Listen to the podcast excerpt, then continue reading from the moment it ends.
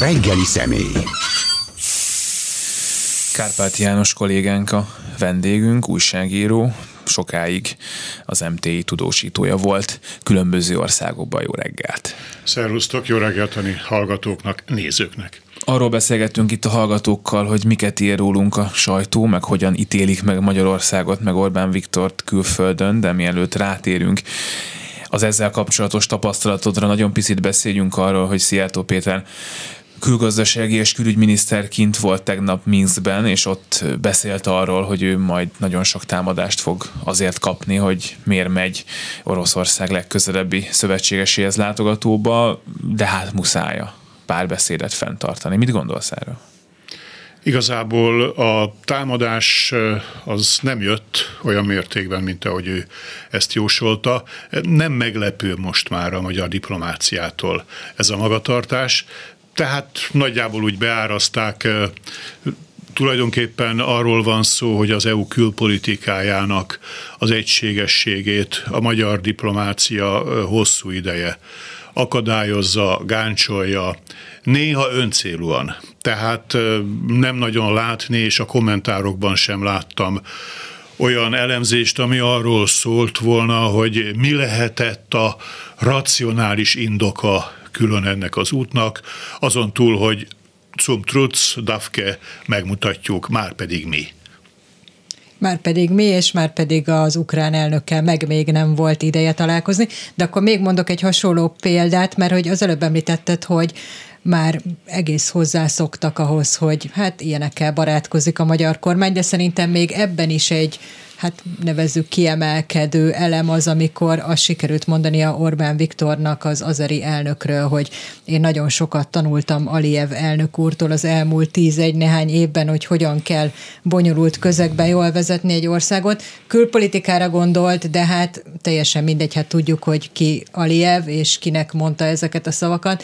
Tehát, hogy lehetnek olyan lépések, amikre, hát már ugye te is mondtad, hogy megvonják a vállukat, oké, okay, Aliyev elnök, oké, okay, kimegy Minskbe, de lehet még olyan, amivel elérik az inger küszöböt, és még lejjebb kerülünk a imázslistánkon, vagy hát ez most már ezek ilyen megszokott ügymenetnek számítanak? Én azt hiszem, hogy az imázs akkor sérül igazán, amikor az Európai Unióban, a NATO-ban úgy látják, hogy a közös szövetségi politikát akadályozza a magyar magatartást. Tehát nincsenek olyan illúzióim, hogy, hogy pusztán belpolitikai, magyar belpolitikai okokból felhördülnének, hogyha egyébként ők el vannak azzal a tagállami kormányjal, de amikor Oroszország megtámadta Ukrajnát, egészen más helyzet állt elő.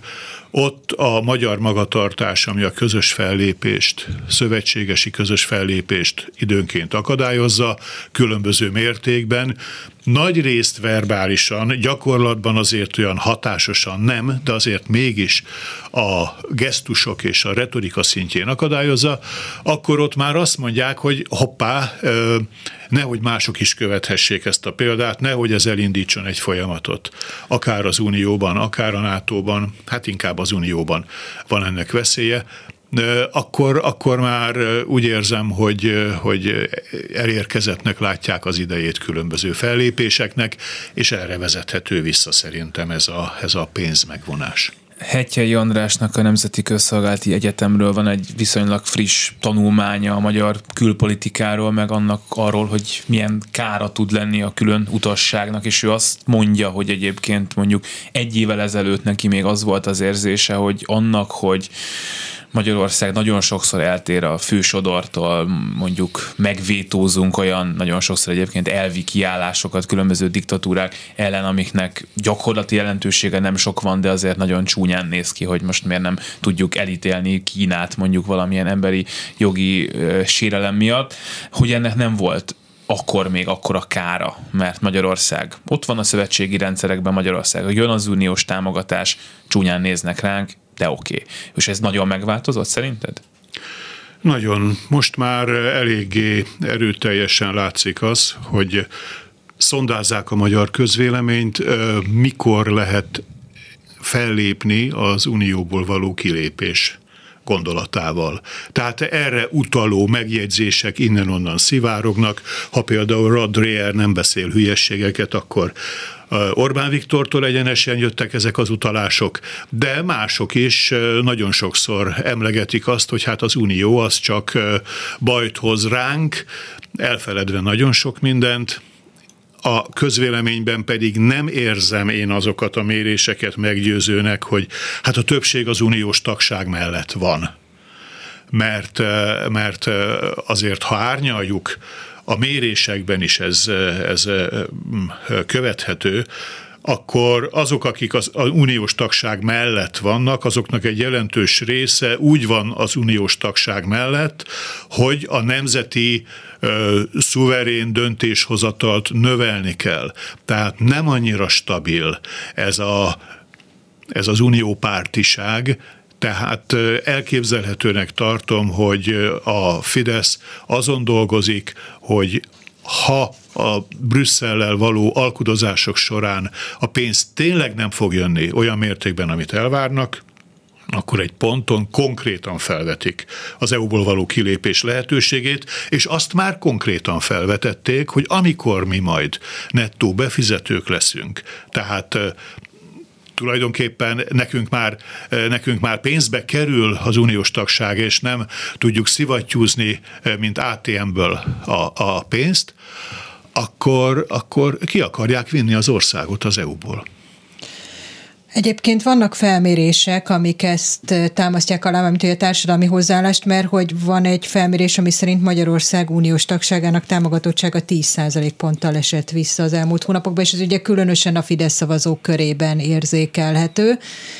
De még mielőtt erre rátérnénk, most megfordítanám az előző kérdést. Ha nem történt volna meg, hát mi lett volna, ha típusú kérdéseket nagyon szoktuk szeretni, ha nem történt volna meg az orosz invázió Ukrajna ellen, a, látva az akkori folyamatokat, hogy mit gondolsz, el tudott volna lavírozgatni azon a szinten a kormánya, hogy akkor ellavírozgatott, hiszen azért látszik, hogy tényleg van itt egy cezúra, tehát hogy lett egy erősebb európai integráció, amiből egyre inkább kikerül a magyar kormány kormány és Orbán Viktor, de hát korábban ellavírozgatott, akkor is már kikerült a néppártból, vagy hát ahogy ők szokták mondani, kilépett a néppártból, ilyen sajátosan lépett ki, de igen, ez a kérdés, hogy akkor is lett volna ez a helyzet, eljutottunk volna-e ide, ahova most, hogyha ez nincs ez a pont ez a választóvonal? Hát ugye az orosz agresszió hiányában a fő érv amellett, hogy valamit tenni kell az Orbán kormányjal szemben, az volt, hogy az uniós polgárok adóbefizetéseit ne herdálhassa el Magyarország, illetve a magyar kormány.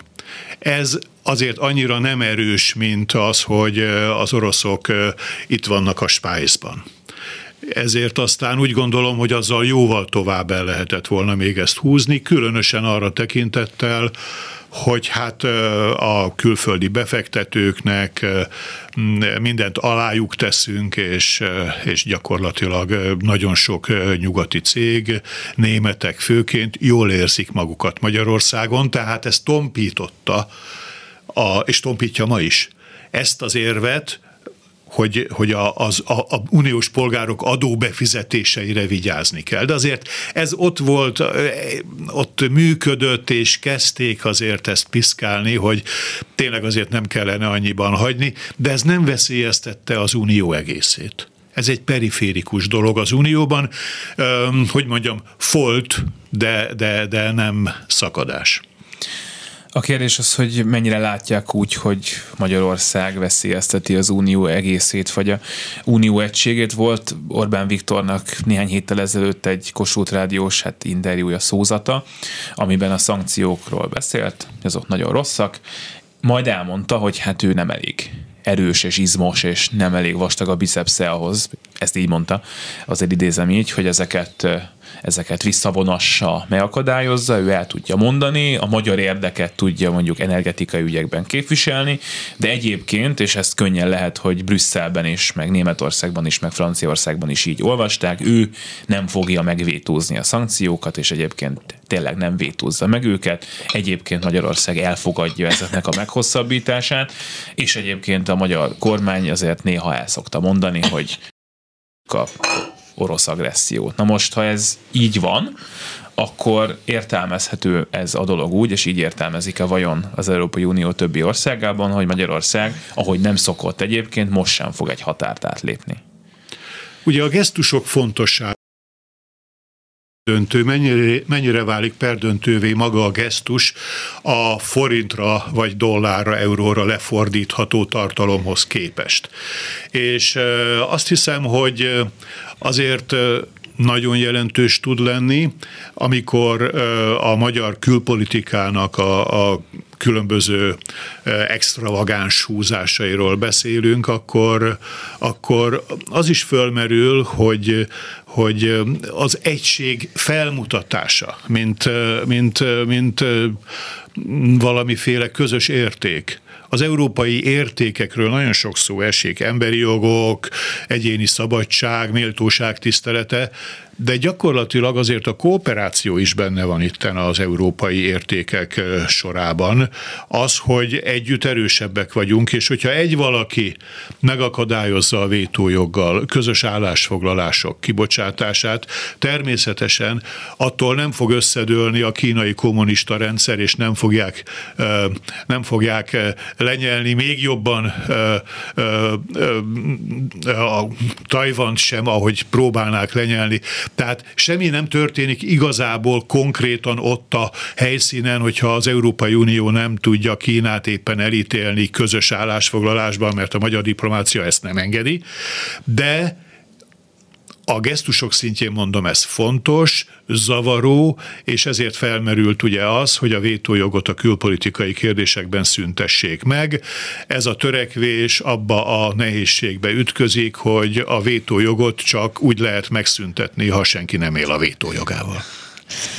Van itt ugye két dolog. Az egyik az, hogy valóban a perifériára csúszik eh, Orbán Viktor és a magyar kormány, ahogy arról már beszéltünk. Másrésztről meg hát azért itt nagyon nagy globális problémák vannak, például a ukrán-orosz háború, hogy azért Magyarország nem annyira fontos szereplő, tehát akkor a vizet nem tud zavarni, hogy én nagyon csúnyán mondjam, akkor most melyik állítás az erősebb ebből a kettőből? Tehát amikor beszélsz arról, hogy fölmerül már uniós szinten is, hogy nem biztos, hogy szívesen látnák Magyarországot az unió keretein belül, hogy van egyetlen akkor a jelentősége Magyarországnak, hogy ez egy téma legyen. Logisztikailag nyilván nincs de amikor a viták zajlanak arról, hogy tehát katonai logisztikailag úgy értem, a fegyvereket tudják szállítani Lengyelországon keresztül is slusz. Tehát nem ez a probléma, hanem az, hogy amikor, amikor a közös fellépésről esik szó, és a magyarok azt mondják, hogy oké, okay, egyetértünk, de speciál mi száz halombattára kérjük szépen, akkor, akkor bármikor előállhat egy ilyen hólabdaszerű jelenség, minden nemzetnek meg lehetnek a maga sajátos szempontjai, közösen kidolgozott lépéseket aláshatnak, tehát a, a, a magyar magatartás akkor veszélyes, ha úgy látják az uniós döntéshozók, hogy ragadós példa, hogy követhetik mások is a példát. Ja, beszéltünk már az Európai Uniós tagság kérdéséről, és te is azok közé tartozol, akik azt mondták, hogy a, vagy mondják, hogy a magyar kormánynak lehetnek olyan szándékai, hogy Magyarország időben ne legyen az Unió tagja. Én ezt mindig azt szoktam gondolni, hogy ez nincsen, de hát gondoltam én már máskor is olyat, ami aztán lett. De hogy ehhez milyen szerinted a Európai Bizottságnak, Brüsszelnek, ahogy tetszik a, a hozzáállása, mert hogy ebben az uniós vitában, ami a pénzek körül forog, és amiben most azért úgy néz ki, hogy a magyar kormány igyekszik, próbál, úgy tesz megfelelni a különböző uniós direktíváknak, meg saját ötleteivel próbálja bizonygatni, hogy ő igenis nem fogja ellopni azt a pénzt, pénzt és neki oda lehet adni. Szóval, hogy itt azért két fele múlik, alig, ha nem ez, és az Európai Bizottság is gondolom én, és ezt kérdezem, azért odafigyel arra, hogy nehogy eljusson a helyzet oda, hogy a magyar kormányfő hirtelen azt mondja, hogy jó, hát hogyha ti ezt csináljátok, akkor sziasztok. Igen, hát gyakorlatilag nem rakétatudomány rájönni arra, hogy akit nem lehet érvekkel megfogni, azt pénzzel lehet megfogni. Tehát Brüsszelnek jó sok időbe tellett, amíg ezt az egyszerű igazságot felismerte, de a jelek szerint felismerte, és, és nyilván vannak sportszerűtlen húzások is ebben, mert én úgy érzem, hogy amikor kiderült, hogy hoppá, ja igen, az Erasmus-t, ja, hogy arra sem fizetnénk, ez, ez így valószínűleg nem került szóba a tárgyalásokon, mert akkor a magyar fél komolyan vette volna. Tehát annyira nem került szóba komolyan, de aztán bedobták. E, tulajdonképpen ügyes húzás volt, mert, mert elérték azt, amit korábban soha semmiben. Tudom, hogy ez nem változtatja meg a világot, de amikor a magyar kormány visszahívja az összes miniszterét, miközben eddig arról volt szó, hogy ez a legklasszabb dolog, hogy, hogy ezek a köztiszteletben álló emberek ott vannak. A, meg hát ugyebár függetlenek, tehát Meg függetlenek, és a, a sok független kuratórium elnök egymástól függetlenül egyszerre lemondott a kuratóriumi elnökségéről, tagságáról, tehát azért ilyesmiket még nem ért el az Unió soha, és úgy látszik, hogy hogy ezt a nagyon egyszerű fegyvert, eszközt, a pénz, pénzzel való, pénz visszatartásával való fenyegetést, illetve a pénz belengetését, támogatás megígérését különböző projektekre, ezt intenzívebben kívánják használni. Egyébként miért? Tehát hogy jutottunk el odáig, hogy mindenféle jelentésekből, meg kötelezettségszegési eljárásokból, amin hát most így csúnyán szólva jót mulatott a magyar kormány, hogy jutottunk el onnan oda, hogy hát ténybeli, valóságos, gyakorlati intézkedések vannak Magyarország ellen. Mi változott az Unióban, hogy ennyivel határozottabbak lettek? Az, hogy érzékelték, hogy eddig nem mentek semmire a, a, a szavakkal. Tehát az uniós döntéshozatali rendszerben végül is, amikor eljutsz a falig, akkor ott az van, hogy alapvető dolgokat nem lehet megcsinálni, hogyha, hogyha van vétójog. Tehát sok mindent meg lehet csinálni ennél a, ennél a feltételességi mechanizmusnál, ugye a bizottságnak kiemelt jogai vannak, és ott a, a tagállami tanácsban minősített többség is elég bizonyos dolgok elfogadásához, de azért a, a legkeményebb dolgokat vétójog mellett nem lehet egy tagállammal szemben megcsinálni. Az Unió nem erre lett létrehozva, nem így alakították ki a szerkezeti rendszerét, tehát gyakorlatilag, ha úgy tetszik, alkotmányjogi fogást nem lehet találni Magyarországon. Egy ponton mindig eljutunk oda, hogy azért a tagállami szuverenitást azt nem lehet negligálni. Mi marad? hogy nem adnak pénzt. Magyarország pedig egyre inkább abba a pozícióba kerül, hogy úgy tűnik, hogy az uniós tagsága egy dolgot jelent, hogy kérném szépen, akkor, akkor izé, lehívom, a, lehívom a, a, a számlámról azt, ami nekem jár ennek a dolognak a vége egyébként tud más lenni, mint hogy a magyar kormány valamit megcsinál abból, amit a Európai Unió kér tőle. Egyébként a helyreállítási alapért ráadásul elég komoly reformokat vállal be, ennek egy részét nyilván megvalósítja ebből. Az is következhet, hogy Magyarország egy picit jobb hely lesz, a magyar kormány meg ugyanaz a magyar kormány lesz, és aztán erre pedig oda fogják adni a pénzt, mert hogy, visszautalva megint csak saját magamra, valószínűleg az Európai Bizottság, meg a tanács, meg a tagállamok sem szeretnék, hogyha Magyarország egyrészt nem fejlődne gazdaságilag, és Kínától venne fel nagyon drága hitelt, kettő, azt se szeretnék, hogy mondjuk Orbán Viktor azt mondja, hogy tőletek, ha semmit se kapok, akkor majd ti se kaptok tőlem semmit. Azt hiszem, hogy mindig annyi pénzt fognak adni, ami éppen elég a nyomásgyakorláshoz, és, és annak elkerüléséhez, hogy ez a szakítás megtörténjen, visszautalnék a rendszerváltás előtti időszakra. Magyarország pokolian el volt adósodva a nyugatnak, és amikor valamit adtak, akkor abban mindig benne volt az a megfontolás is, hogy nehogy balról Kádárt valaki megbuktassa, kemény vonalas szovjet irányból. Ennek ugye a megfelelője lenne most az, hogy, hogy Magyarország kilép az Unióból. Tehát annyi pénzt mindig fognak adni, hogy ez a szakítás minimál, veszélye minimális legyen, és, és akkor így ezzel megpróbálnak, ugye többet nem, és akkor ezzel így megpróbálnak szerintem az Orbán kormányra nyomást gyakorolni. Az elkövetkező években én arra számítok, hogy állandóan ez a húzd meg, erezd meg lesz, és az Orbán kormány azzal szembesül, hogy megtehetem-e még ezt a reformot anélkül, hogy megtagadjam önmagam rendszerét. A Kádár rendszernek ez nem sikerült. És ezt éveken át lehet húzni, hogy csinálok egy integritás hatóságot, és azt mondom, hogy tessék, itt van, még sincs korrupció, van nekünk ilyen hatóságunk, miközben valahol a Unió is pontosan tudja, hát amit te is mondasz, azért az Unió is pontosan tudja, hogy miről van szó. Évekig el lehet ezt húzni így? Simán szerintem, mert a belpolitika, a magyar belpolitikai helyzet is része ennek a játéknak, tehát amíg, amíg nem látható egy olyan erő, amely meggyőzően a népszerűségben lehengerlő fölényel esélyes arra, hogy leváltsa ezt a kormányt, addig Brüsszelben is látják, hogy ezzel a kormányjal kell húzakodniuk.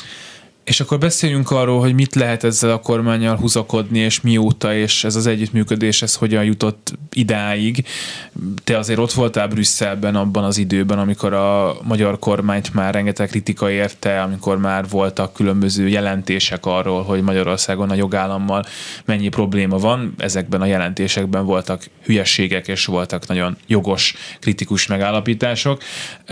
De mégis hogyan jutottak el, és mennyi idő alatt, és miért oda addig a szakításig, ami aztán már a néppártban, és hát most pedig már tényleg most már a lengyelekkel is gyakorlatilag megtörtént. Tehát, hogy hogyan veszítettük el az összes szövetségesünket lényegében, nem az összeset, de a legnagyobb részét eh, az Európai Unión belül. Igen, hát a 2010-es évek elején még nagyjából elmondható volt, hogy az Európai Parlamentben inkább a liberális, illetve baloldali pártok képviselői bírálták a magyar kormányt. Úgy nagyjából 2015, 14-15 a Krím 2014-es orosz annektálása utáni magyar magatartás, amikor már kezdett úgy kibontakozni, hogy, hogy itt azért az orosz barátság is ott van akkor, akkor romlott Magyarország megítélése emlékeim szerint elég erőteljesen. 2015-ben volt Strasbourgban egy európai parlamenti meghallgatás, ahová meghívták Orbán Viktort, akkor volt neki a, a a halálbüntetést fontoljuk meg esetleg című felvetése, meg ugye volt a, a, a migránsválság, és, és ott a, a nemzeti konzultációs kérdések megszövegezése az többek szerint idegen gyűlölő volt. Na most emiatt akkor meghívták Orbánt Strasbourgba, hogy erről beszéljen, és ott kemény vita bontakozott ki, a, a német néppártiak, konkrétan például emlékszem, Monika Holmeyer, Franz Josef Strauss lánya, CSU-s politikus nő kérte számon Orbán Viktoron a, a demokratikus normákat, tehát ott már érződött, hogy a néppárton belül is vannak súlyos, komoly fenntartások. Ez most az előbb helytelenül mondtam, talán az orosz vonal még nem nagyon látszott, akkor még inkább a migráció mentén, a, a, a migránsok kemény, kategorikus elutasítása miatt alakult ki egy olyan hangulat Orbánnal szemben, hogy, hogy romlott a magyarok megítélése. Akkor most visszakanyarodnék oda, ahol azt mondtad, hogy attól félnek az Unióban, a bizottságban, hogy ragadós lesz Orbán Viktor példája, de most pont arról beszélünk nem, hogy ettől már igazából nem kell tartani, mert még mondjuk tíz évvel ezelőtt valóban a lengyel kormány lelkesen másolta a mi igazságügyi rendszerünket, nevezzük így eufemisztikusan így, addig ma már Lengyelország is pont az orosz ellenes politika mentén beáll a fősodorba, és inkább a Unióval van, mondjuk így, mint Orbán Viktorral. Ugyanez elmondható azokról a populista politikusokról, akik korábban lehet, hogy Orbán Viktornak a szövetségesei, támogatói, vagy akár lelkes másolói voltak, de ma már, ugye, mint az nagyon sokszor itt elhangzott a stúdióban, még Georgia Meloni is azt mondja inkább, hogy jó, ő most nem vállalna közösséget ezzel a kormányjal, tehát kell-e még attól tartani az uniónak, hogy bárkire ráragad Orbán Viktor példája, vagy bárkit is, bárki is szeretne úgy kormányozni, ahogy Orbán Viktor Magyarországon? Ez mindig hullámzik. Tehát a lengyelek szerintem leginkább a NATO-val, meg elsősorban az amerikaiakkal vannak, nem annyira Brüsszellel. Melóninál nem lehet tudni, hogy mikor áll elő azokkal az igényekkel, hogy kérem szépen az olasz gazdaságnak akkora támogatásra van szüksége, amitől Frankfurtban vakarni fogják a fejüket.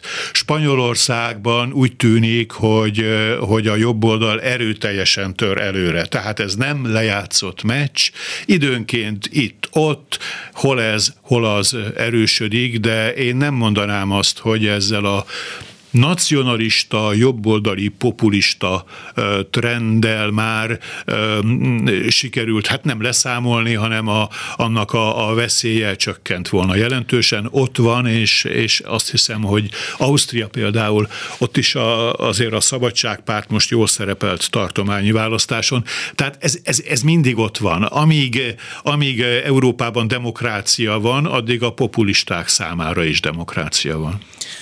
Azt szokták mondani, hogy Orbán Viktor eddigi külpolitikáját gondoljan erről bárki bármit, a orosz tankok februárban azt eltaposták, és hogy ezt így ebben a formában nem lehet tovább csinálni. Szerintem nekik egyébként a választási kampányban is egy rövid ideig problémát okozott, hogy most el kell ítélni Oroszországot, miközben a választóink jelentős részének már azt tanítottuk, hogy Oroszország jobb, mint a nyugat. Egyébként a Fidesz szavazók is nagyon felemásan gondolkodnak erről, ezt, ezt tegyük hozzá. Szerinted van valamilyen esély, én meg szoktam hirdetni néha az Európér Orbán Viktor mozgalmat itt a rádióban, tehát arra, hogy a magyar kormány, mivel az az út, amit ők elképzeltek maguknak, az jelenleg nem tűnik járhatónak, ezért egy, egy másik utat, egy Európa felé ugyanúgy kritikus, itthon ugyanúgy kékplakátozós, meg brüsszelezős, de mégiscsak egy Európa felé közeledő irányt választ? Ha nagyon kell az a pénz, akkor, akkor láttunk már Orbán Viktortól jelentős fordulatokat. Ha nagyon kell az a pénz, akkor, akkor simán el tudom azt képzelni, hogy, hogy azt mondja, Oroszország átlépett egy vörös vonalat. Tehát soha nem ő változtat, hanem Oroszország átlépett egy vörös vonalat, és innentől fogva mi ehhez nem vagyunk hajlandóak partner lenni.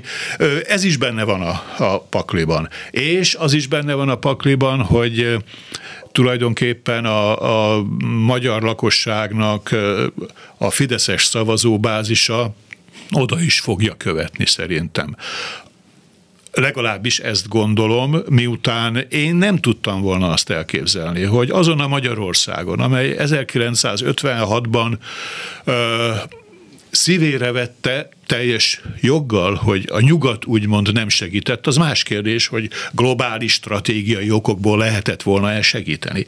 De hát a magyarok, magyarok fájdalma, hogy a nyugat nem segítette meg őket Oroszországgal szemben.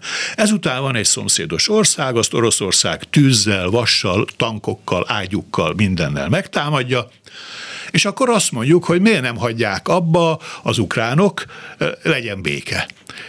Ehhez a retorikához, hogy a magyar lakosság jelentős része partnerré vált, ez nekem hatalmas meglepetés volt, de ezután azon se csodálkoznék, hogyha egy esetleges Orbáni fordulat után ismét ruszkik haza zengene a magyar utcákon. Pontosan én se lepődnék meg egyébként, éppen azért, hiszen a ruszkik hazától jutottunk el oda, hogy tulajdonképpen Putyin nem is olyan rossz, de akkor ha már erről beszélünk, mi az, amit szerinted a belpolitikába hajlandó lenne megtenni Orbán Viktor, mert annyira kell a pénz? Most jelenleg jól ellavírozgat azzal, hogy egy kis integritás hatóság, egy kis igazságügyi reform, hmm Hát még meg, nincs pénz, úgyhogy még nem jól. Hát ezt akartam mondani, hogy azért előbb-utóbb elő fognak jönni ezek a problémák, hogy azért ezt az igazságügyi reformot elég nehéz igazságügyi reformnak nevezni, azért az integritás hatóság hát sok sebből vérzik, tehát ezek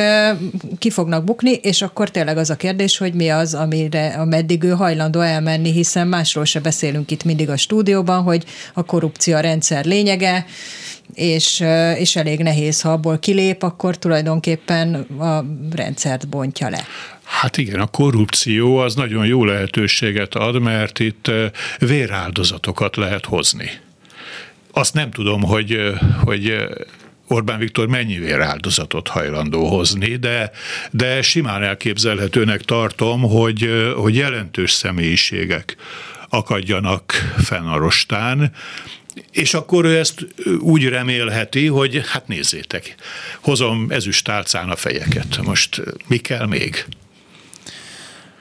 Rá kéne majd kanyarodnunk a mit rólunk a külföldi sajtó témára, mert ez a te profilod, de egyet még kérdeznék, hogy te is mondtad azt, hogy nem biztos, hogy ez a jelenleg nagyon elszigeteltnek tűnő magyar kormány ez ennyire elszigetelt marad örökké, és nem biztos, hogy nem lesznek majd szövetségesei. Ugye lesz itt egy európai parlamenti választás viszonylag hamar, és az EP-nek a politikusai és egészen mások lehetnek, más pártokból érkezhetnek. Nagyon sok országban például baloldal szinte egyáltalán nem is létezik abban a formában, ahogy korábban, és ők egészen más, hogy állhatnak Orbán Viktorhoz, hogyha mondjuk véget érne a háború, vagy kikerülne a fókuszból, legyen így, és nem tudom, hogy ez hogyan lehetséges, akkor változhat Orbán Viktor mozgástere, meg visszatérhetnek mellé innen-onnan szövetségesek, nagyon ezen múlik most minden, hogy mi az oroszokkal, hogy vagyunk? És hogyha ez már nincs, akkor én azt hiszem, hogy ez jelentős szempont, tehát nem kizárható, hogy akkor javul a helyzete, tehát hogyha létrejön akár egy ilyen korea típusú se nem béke, se nem háború, tűzszünet van, nem lőnek egymásra, de senki el nem ismerné, hogy lemondott bizonyos területekről. Ha egy ilyen fajta béke létrejön, akkor, akkor előkerül az a kérdés, hogy az Európai Unió ban, ami még amit említettem, a másik szempont, tehát hogy az uniós polgárok, adófizetők pénzét ne herdáljuk, ez mennyire marad önmagában egy erős szempont? Szijjártó Péter sokak mellett, mert egyébként a Foreign Policy nemzetközi szakértőitől kezdve elég sokan gondolják azt, hogy egy második hidegháború előtt állunk, és hogy nagyon érzékelhető a tömbösödés, csak hát Szijjártó Péter abban különbözik, hogy ő még olyat is mondott, hogy hogy majd Magyarország egyfajta híd lesz kelet és nyugat között, mi kimaradunk a hidegháborúból is, kimaradunk nem csak a háborúból. Hát itt ugye pont ez a probléma, hogy nehéz úgy kimaradni, úgymond, hát eleve képtelenség, de nehéz, úgy különösen nehéz, hogy hát azért két nagy közösségnek a tagja vagyunk, tehát hát erre, ha tudsz mondani egy pár kommentárt, hogy ezt mégis hogy, hogy képzeli el Szijjártó Péter, illetve hát hogyan mutatja meg a mi viszonyunkat az Unióhoz, illetve a NATO-hoz. Egy a híd fajta. szerepet azt megint visszakanyarodok a Kádár rendszer végére, a reformkommunista irányzat hirdette leginkább.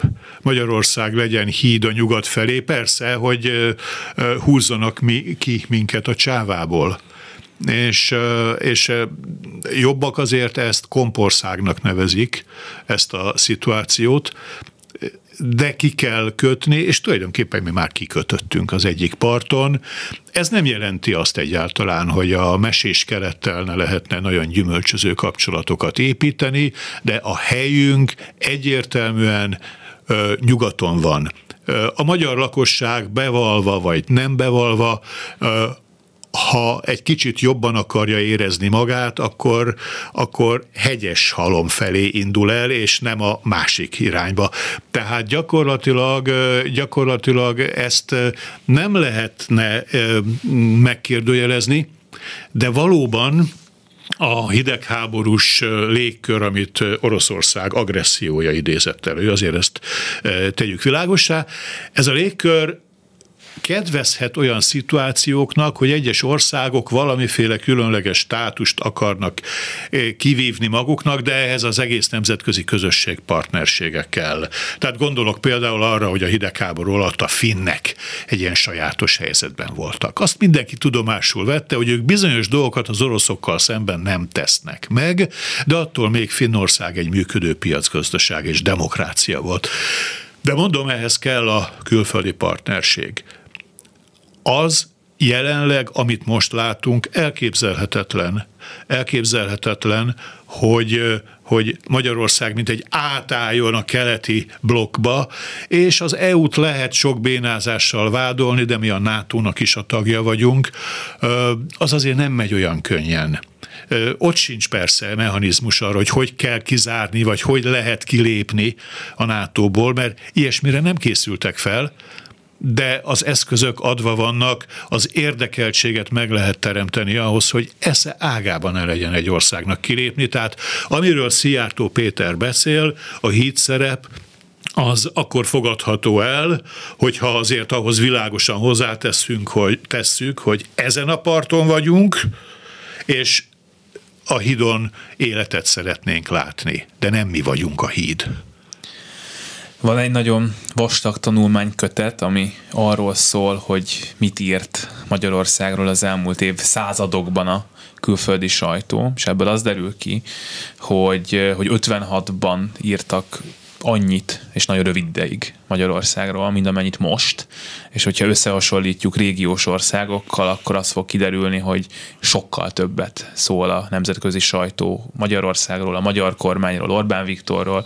Azt hiszem, hogy a olaszok picit többet, de hát Olaszország és Magyarország között azért nagy a különbség, szóval, hogy ez, ez hogy alakult így, és mióta, és ez nagyon Orbán Viktor és a Fidesz, amit a magyar sajtó, vagy a, bocsánat, a külföldi sajtó nem értett és elkezdett értelmezni? És ez azért van? Igen, tehát a, külföldi média óhatatlanul ugye nem tudja olyan, olyan aprólékos részletességgel elemezni a magyar belpolitikai dolgokat, olyan árnyaltsággal a saját olvasóihoz ír, tehát, tehát leegyszerűsítve kell elmagyaráznia a dolgokat, és kialakult egy ilyen sztereotípia. Magyarország, Lengyelország, Bolsonaro, Brazília, Trump.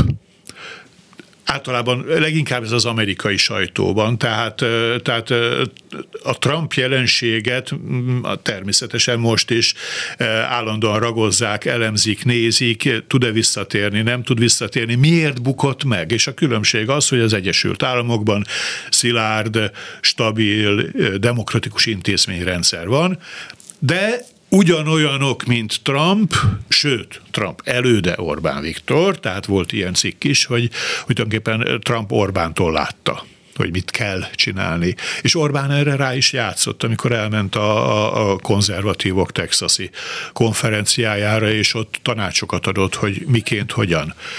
Tehát gyakorlatilag igen, erősen kötődik Orbán személyéhez. Igen, Fidesz kormány szokták mondani, de, de sokkal többször, ha én, ha én rákeresek az Orbán Viktor szóra, mert nem csak Orbán Viktor van, van Vili Orbán is, és akkor az is nagyon sokszor megjelenik a, a, a neten a találatok a közt. biztosan. Igen. igen, ott különösen, de hogyha Orbán Viktorra rákeresek, akkor gyakorlatilag ugyanannyi találatot kapok, mint ha Magyarországra keresek rá. Tehát én ebből vonom le tapasztalati alapon talán kicsit felszínesen azt a következtetést, hogy ezt borzasztó erősen kötik az ő személyéhez. Nem úgy, mint Lengyelország példáját Kaczynszkihoz érdekes módon. Ott, ott ez nem annyira jellemző. Brazíliánál megint csak Bolsonaro, tehát a személyiségek. Lengyelországban Lengyelországban ott, ott inkább a, a konzervativizmus, tehát ott egy izmusról beszélnek a nyugati médiában. Érdekes módon Magyarországon nem izmusról beszélnek, hanem Orbán rendszerről, és hát ugye neki vannak bombói.